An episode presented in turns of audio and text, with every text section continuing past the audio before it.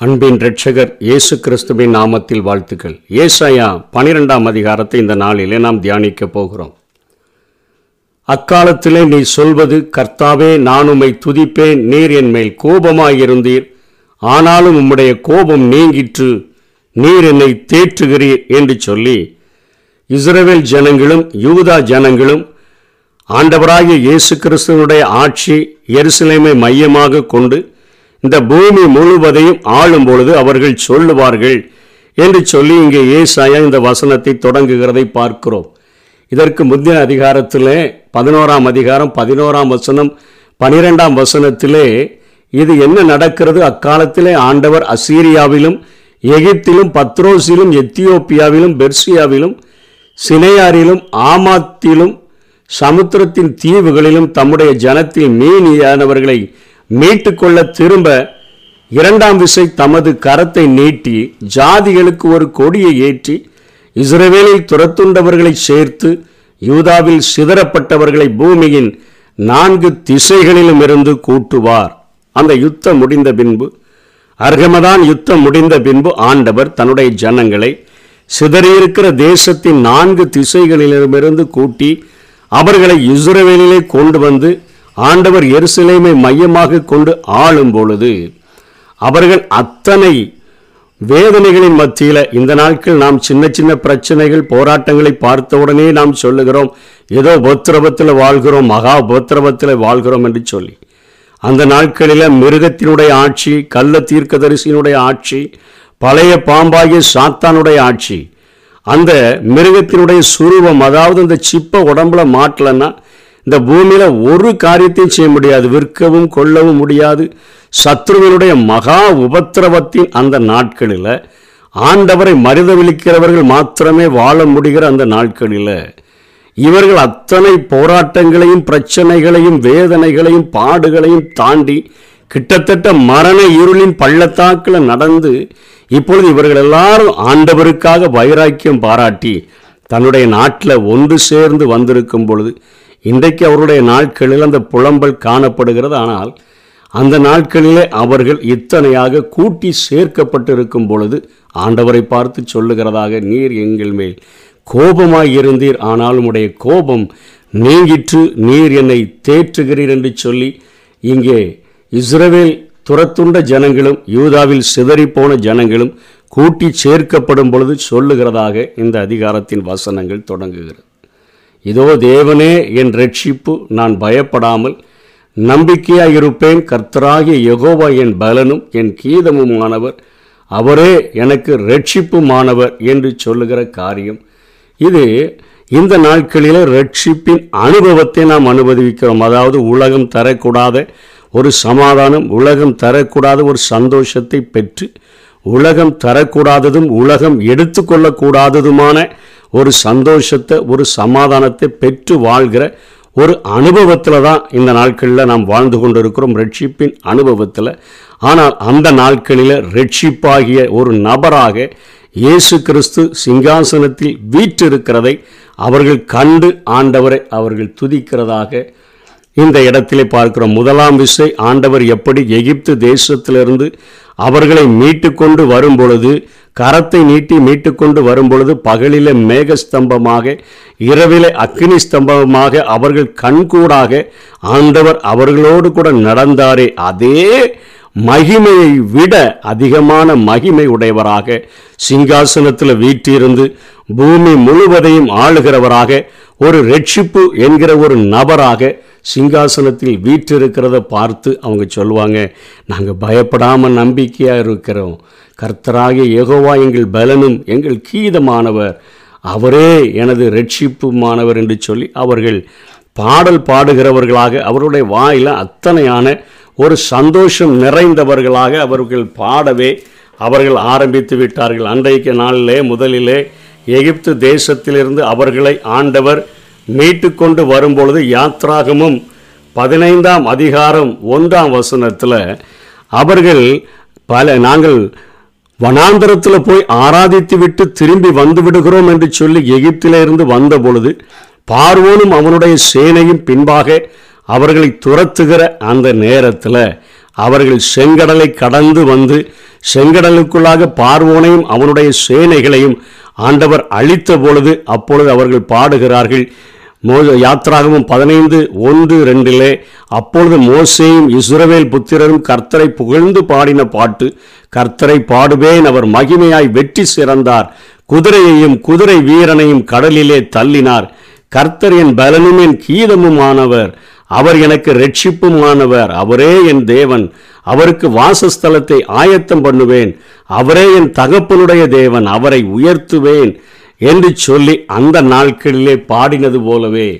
மோசேயும் இஸ்ரேவேல் புத்திரரும் பாடினது போலவே இந்த நாட்களிலும் ஆண்டவர் பூமியில் உள்ள எல்லா ராஜாக்களையும் அதிபதிகளையும் பெரியோரையும் சிறியரையும் அடிமையையும் சுவாதீனரையும் அவருக்கு எதிர்த்து வந்த எல்லாரையும் அழித்து இந்த ஆகாயத்தில் பறக்கக்கூடிய எல்லா விதமான பறவைகளுக்கும் ஒரு மகா பெரிய விருந்தை அளித்து இப்பொழுது ஆட்சியை பிடித்திருக்கிற இந்த நேரத்தில் அவர்களும் இப்பொழுது இனிமே எங்களுக்கு மகா உபத்திரவ காலமும் நீங்கியாச்சு. நாங்கள் ரட்சிப்பின் அனுபவத்தில் அல்ல ரட்சிப்பையே எங்கள் கண்கூடாக பார்த்து கொண்டிருக்கிறோம். அந்த ரட்சிப்பு நபராக இப்பொழுது சிங்காசனத்தில் வீற்றிருக்கிறபடியினால அவர் எங்கள் கீதமாக எங்களுடைய பலனாக எங்களுடைய ரட்சிப்பாக எங்கள் கண்களுக்கு அவர் தெரிகிறபடியினால் அவரை துதிப்போம் என்று சொல்லுகிறதை பார்க்கிறோம். நீங்கள் ரட்சிப்பின் ஊற்றுகளிலிருந்து மகிழ்ச்சியோடையே தண்ணீர் மொண்டு கொள்வீர்கள் மிகப்பெரிய புயலடிச்ச ஒரு வாழ்க்கையில் மகாபோத்திரவத்தில் மாட்டிக்கொண்டு வந்த மக்கள் வாழ்க்கையில் இப்பொழுது மிகப்பெரிய ஒரு இலைப்பாறுதல் அந்த ஆயிரம் வருட அணு அரசாட்சியினுடைய ஒரு சில அனுபவங்களை இங்கே ஏசாயா குறிப்பிடுகிறதை பார்க்கிறோம். ரட்சிப்பின் ஊற்றுகளிலிருந்து மகிழ்ச்சியோடே தண்ணீர் மொண்டு கொள்வீர்கள்னா ஒரு அபரிதமான ஒரு ஆசீர்வாதத்தை கரைபுரண்டு ஓடத்தக்கதாக ஊற்றில் தண்ணீர் அல்ல அல்ல. எப்படி வந்து கொண்டிருக்குமோ அதே போல் எங்கள் வாழ்க்கையில் அபரிதமான ஆசீர்வாதங்கள் இருந்து கொண்டே இருக்கிறது என்று சொல்லி அவர்கள் தண்ணீர் மொண்டு கொள்ளுவார்கள் என்று சொல்லி இங்கே ஏசாயா குறிப்பிடுகிறார். அக்காலத்திலே அந்த நாட்களிலே நீங்கள் சொல்லுவது கர்த்தரை துதியுங்கள் அவர் நாமத்தை தொழுது கொள்ளுங்கள் அவருடைய செய்கைகளை ஜனங்களுக்குள்ளே அறிவியுங்கள் அவருடைய நாமம் உயர்ந்தது என்று பிரஸ்தாவம் பண்ணுங்கள். ரட்சிப்பை கண்கூடா பார்க்கிறபடியினால அவர்கள் பாடி ஆண்டவரை தொழுது கொள்ளுகிறவர்களாக இருக்கிறார்கள். அந்த நாட்களிலும் தொழுது கொள்ளுகிறவர்களாய் மாத்திரமல்ல அவருடைய நாமத்தை ஜனங்களுக்குள்ளே அறிவியுங்கள் என்று சொல்லுகிறதை பார்க்கிறோம்.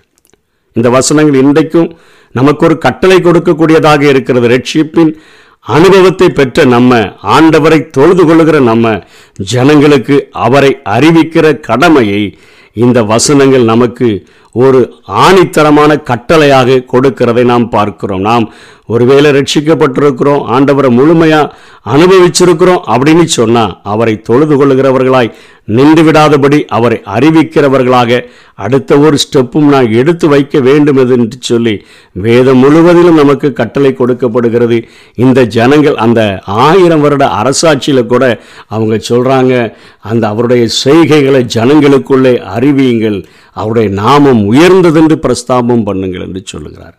அதற்கு கீழே கர்த்தரை கீர்த்தனம் பண்ணுங்கள். அவர் மகத்துவமான கிரியைகளை செய்தார். இது பூமி எங்கும் அறியப்பட கடவது. மகத்துவமான கிரியைகள் மனிதர்களுக்கு மாத்திரமல்ல. எல்லா பூமியில் உள்ள எல்லா சிருஷ்டிகளுக்குமே ஆயிரம் வருட அரசாட்சியில் விடுதலை.